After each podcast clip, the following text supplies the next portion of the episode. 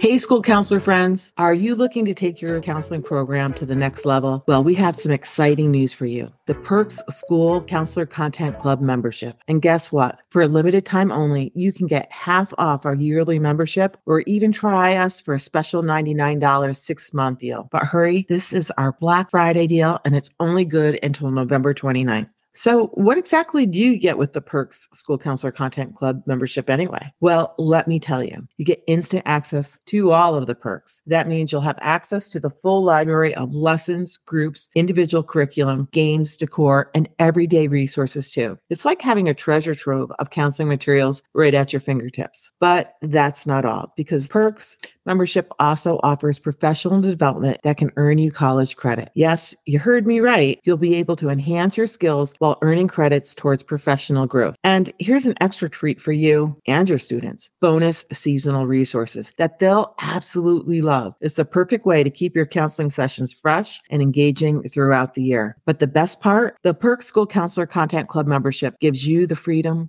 to really enjoy your job. No more spending countless hours planning lessons, groups, and individual counseling sessions. With the perks, you'll have everything you need to work smarter and not harder. So why wait? Take advantage of this Black Friday deal now and get your instant access to all our lesson plans, groups, and tier three resources, plus the templates you need for building your counseling systems, access to our private Facebook community, live webinars, and questions and answers with me and Brandy, as well as all the downloadable materials that you can use right away. So don't miss out on this opportunity to elevate your counseling program. Once again, it's half off our yearly membership or a special $99 six month membership. But remember, this offer is only valid until November 29th. So visit our website today or check the show notes and join the perks. Your students deserve the best, and so do you.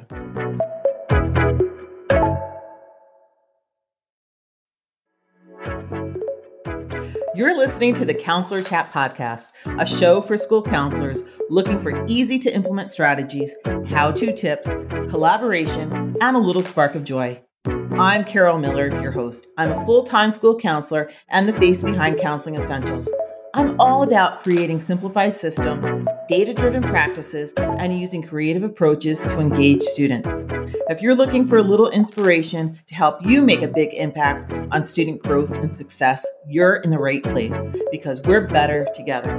Ready to chat? Let's dive in. Hi, everyone, it's Carol. Thanks for joining me for another episode of Counselor Chat. Today, we're going to be talking about Erin's Law and how, as school counselors, we can help incorporate teaching students about Erin's Law in our schools. Now, if you're not familiar with Erin's Law, it's a law that requires all public schools in the US to implement age appropriate sexual abuse and assault prevention education. The law is named after Erin Merryn. She was a survivor of child sexual abuse who then went on to become an advocate for such education. Now, I don't know if you're like me, but for years I felt weird about teaching Erin's Law. Like I wanted to put my finger on my nose and say, "Not it, not me. It's not my job to to teach it or help kids know about it." It wasn't a topic that I felt comfortable with or really wanted to grab as my own. I wanted someone else to do it. I thought it was the classroom teacher's job or the health teacher's job or the school nurse, anyone, anyone except for myself. But you know what? The more I've been doing this and the longer I've been a school counselor, and as I think I've gone down from working with high schoolers to middle school schoolers and now elementary, I just realized how important it is as school counselors that we we take this on, that we become the one that talks about sexual abuse and prevention education because it's us that our kids are coming to and disclosing this information. It's really heartbreaking when that happens. And I can tell you from firsthand experience, it has happened to me a number of times. And it's always an uncomfortable topic to discuss and to talk about but one that at the end of the day, if we hear that story from a kid and we can do something to help them, it's all worth it. It's what it's all about. So, if we're talking and teaching about Erin's Law, we have to really start with the ba- with the basics. We have to begin by discussing what sexual abuse and assault are and why it's important to talk about them. And it's really important to use age appropriate language and examples to help kids understand. We can't start using the word assault in kindergarten class. They'll just look at us like, What? What are you talking about? I might not even use the word assault until they're at least in middle school because we are dealing with a really sensitive topic. It's also really important to use interactive and engaging materials, videos, online resources, books, and maybe things that you put together to help kids learn about boundaries and personal space and really identifying what's appropriate versus what's inappropriate. We also have to make sure that we promote open communications. We have to encourage students to ask questions and to share their thoughts and experiences. We also have to be ready for if they disclose too much to kind of shut that down and say, Oh, I want to hear this, but let's wait for a time when it's just you and me. I'll call you after class and we can talk about this more because we have so much here to talk about. But we have to make sure that we are creating a safe and a non judgmental space where students really feel comfortable discussing these sensitive topics. And it's our job to also empower students, to teach them about the importance of, re- of reporting abuse and assault and how to do so safely, as well as to encourage them how to speak up if they or someone else they know has been abused or assaulted. And it's also really important to involve parents and caregivers. And like our students, we have to educate them as well about the importance of the program and to provide them with resources to help them talk to their kids about sexual abuse and assault as well. Now, here's the thing different states have different requirements. And while Erin's Law is required in the majority of the states, it's not in all of them quite yet. There's still a handful that Erin's Law is go is they're working on um, the laws to pass it, but it hasn't been passed yet. So we have to remember that. By handful, I mean it's a very slim minority of places. But how we we talk to kids and whether we need consent or not is different from state to state as well. I'm in New York and we do not need consent. It is a mandatory requirement that we teach Erin's Law. So we're going to send out a letter. In fact, we already sent one home to our parents this year, but it's more of an informational. Hey, this is what we're doing. We're talking about safety, and we listed all the different safety topics that we're going to be talking about, in addition to safe touch, unsafe touch, and uncomfortable touch. We also are talking about the eight never nevers and how we don't do certain things like jump in a pool without an adult or use sharp objects without an adult or pet a dog that doesn't belong to us or ride a bike without a helmet or wear a seatbelt or not wear a seatbelt actually when we're riding in a car. So we talk about all different kinds of safety, personal safety, um, sexual safety, all of it. We also have to remember when we're talking about Erin's Law that it's an ongoing process. It's not something that usually is a one time deal. It's something that we have to really have our kids be aware of all the time.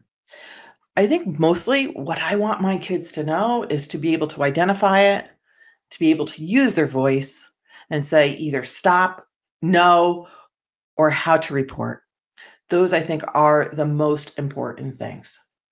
Now, here's a few facts for you to know child abuse is really serious and it affects millions of kids worldwide. According to the World Health Organization's an estimated 1 billion children globally have experienced physical, sexual, or emotional violence or neglect in the past year. When I read that, I was blown away. 1 billion kids globally. That's a lot of kids. Child abuse can also take many forms, including physical abuse, sexual abuse, abuse, emotional abuse, and neglect.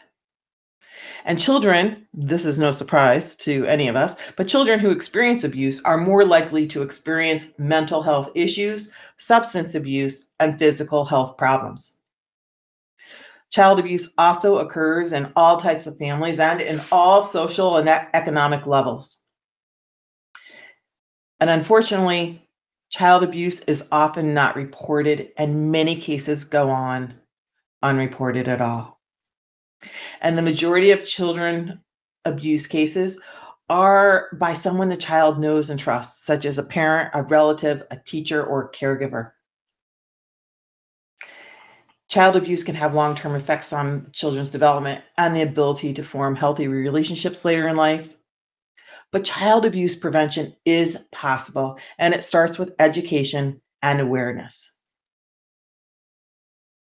Child abuse can also be prevented by promoting positive parenting practices, providing support to families in need, and educating children and adults about abuse prevention.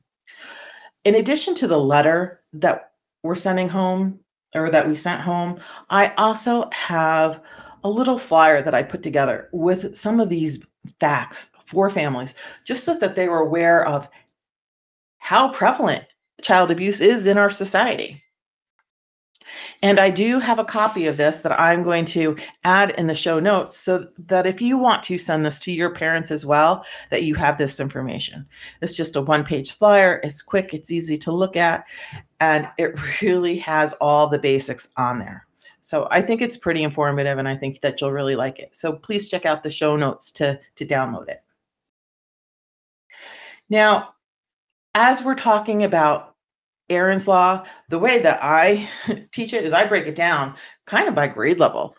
Um, and we start, because I'm in elementary school now, we start in kindergarten. And we start by the basic safeties. So, how do we keep ourselves safe? I mentioned some of these a little bit before. We talk about the eight never nevers. And so, we talk about how to be safe um, with our lives, how to protect ourselves personally, right? So wear a helmet when we ride a bike, wear a seatbelt when we're in the car, you know, those types of things. And that's usually our first lesson. We kind of do that very basic lesson for kindergarten, first, second grade.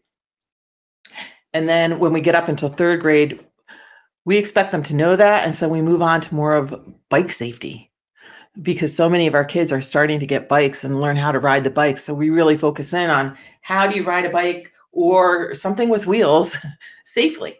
And so we talk about the rules of the road and crossing between cars and looking both ways before you cross the street and, and all that kind of stuff. And from there, we move on to safe, unsafe, and uncomfortable touches.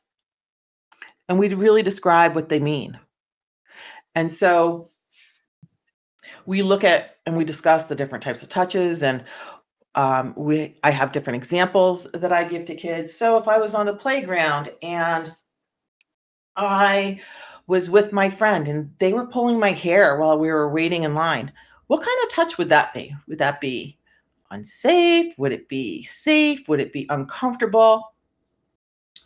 And so if it hurt, it's probably an unsafe touch. If it just made us if it didn't hurt, but we don't like them touching our hair, it's more of an uncomfortable touch. So we kind of describe the differences between those two. So unsafe hurts us physically, and an uncomfortable one just we don't like. It makes us feel yucky.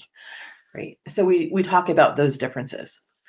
We then go on to talk about secrets and the types of different secrets there are there's safe secrets to keep and unsafe secrets to keep and why would you keep a secret versus why would you disclose a secret because some secrets are safe like having a birthday party for your mom and and surprising her well that is a safe secret to have but if someone's touching us and makes us feel uncomfortable and tells us don't tell because then they'll take something away from us or they'll hurt someone or something or that we care about, then that's unsafe and we need to do something about it. Then we also talk about how we say, stop, don't hurt me, don't touch me, I don't like that, and what to do afterwards, especially if it keeps going on, we report. So, my friends, this is what we do with the younger grades. With the older grades, we go more into the safe secrets versus the unsafe secrets. And what we should do with when we're in situations that make us feel uncomfortable. How do we get out of that? We do a lot of problem solving. So it's perfectly, it's really great to help kids understand how to problem solve and to identify um, what they should do in a given situation.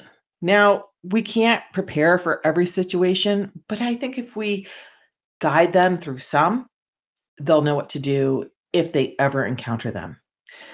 So, while child abuse and Erin's Law can be a really ucky, ucky, ucky subject to talk about, it is so needed. And like I said earlier, we are the ones that our kids come to or we want to come to. We want them to, disclose, to disclose to us things that just aren't right that help that will help to keep them safe. So we really want to be on the forefront of teaching Erin's Law and helping our kids understand about it. And we also need to know why it's so important to do so because it affects so many kids on so many levels in all different kinds of families, billions of kids across the world. So I hope this was helpful. If you are looking for some links for different things, check the show notes because I will also have links to resources that I have available, as well as some of um, some of my friends. I'll link to some places to get some stats, and like I said, that freebie to send home to your parents so that they understand what you're doing. I'll link that in the show notes as well. So until we chat again, have a great week.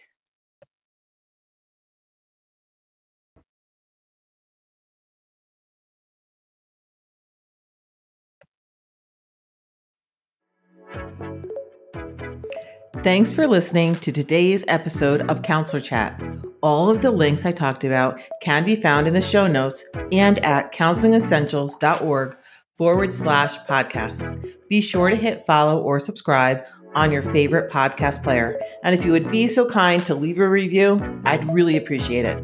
Want to connect? Send me a DM on Facebook or Instagram at Counseling Essentials. Until next time, can't wait till we chat. Bye for now.